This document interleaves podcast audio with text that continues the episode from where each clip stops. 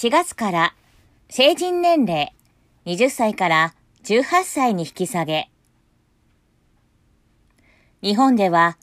今年の4月からおよそ140年ぶりに成人年齢が20歳から18歳に引き下げられました。世界の成人年齢を見ると、これまでは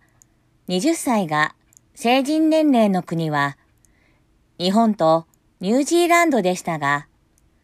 日本は18歳に引き下げられました。その一方、アメリカやイギリス、イタリア、オーストラリアなど多くの国では18歳が成人年齢とされています。今回の成人年齢の引き下げで18歳からできることが変わりました。18歳から車、携帯電話、ローン、クレジットカード、賃貸住宅など、親の同意なしで契約ができるようになりました。また、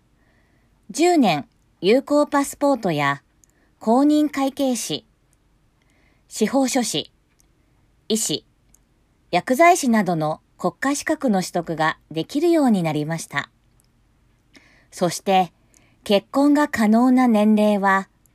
女性はこれまでは16歳でしたが、男女とも18歳になりました。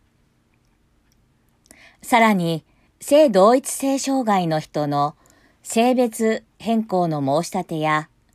日本へ帰化、国籍の選択なども18歳からできるようになりました。しかし、飲酒や喫煙はこれまで通り20歳からで変わりません。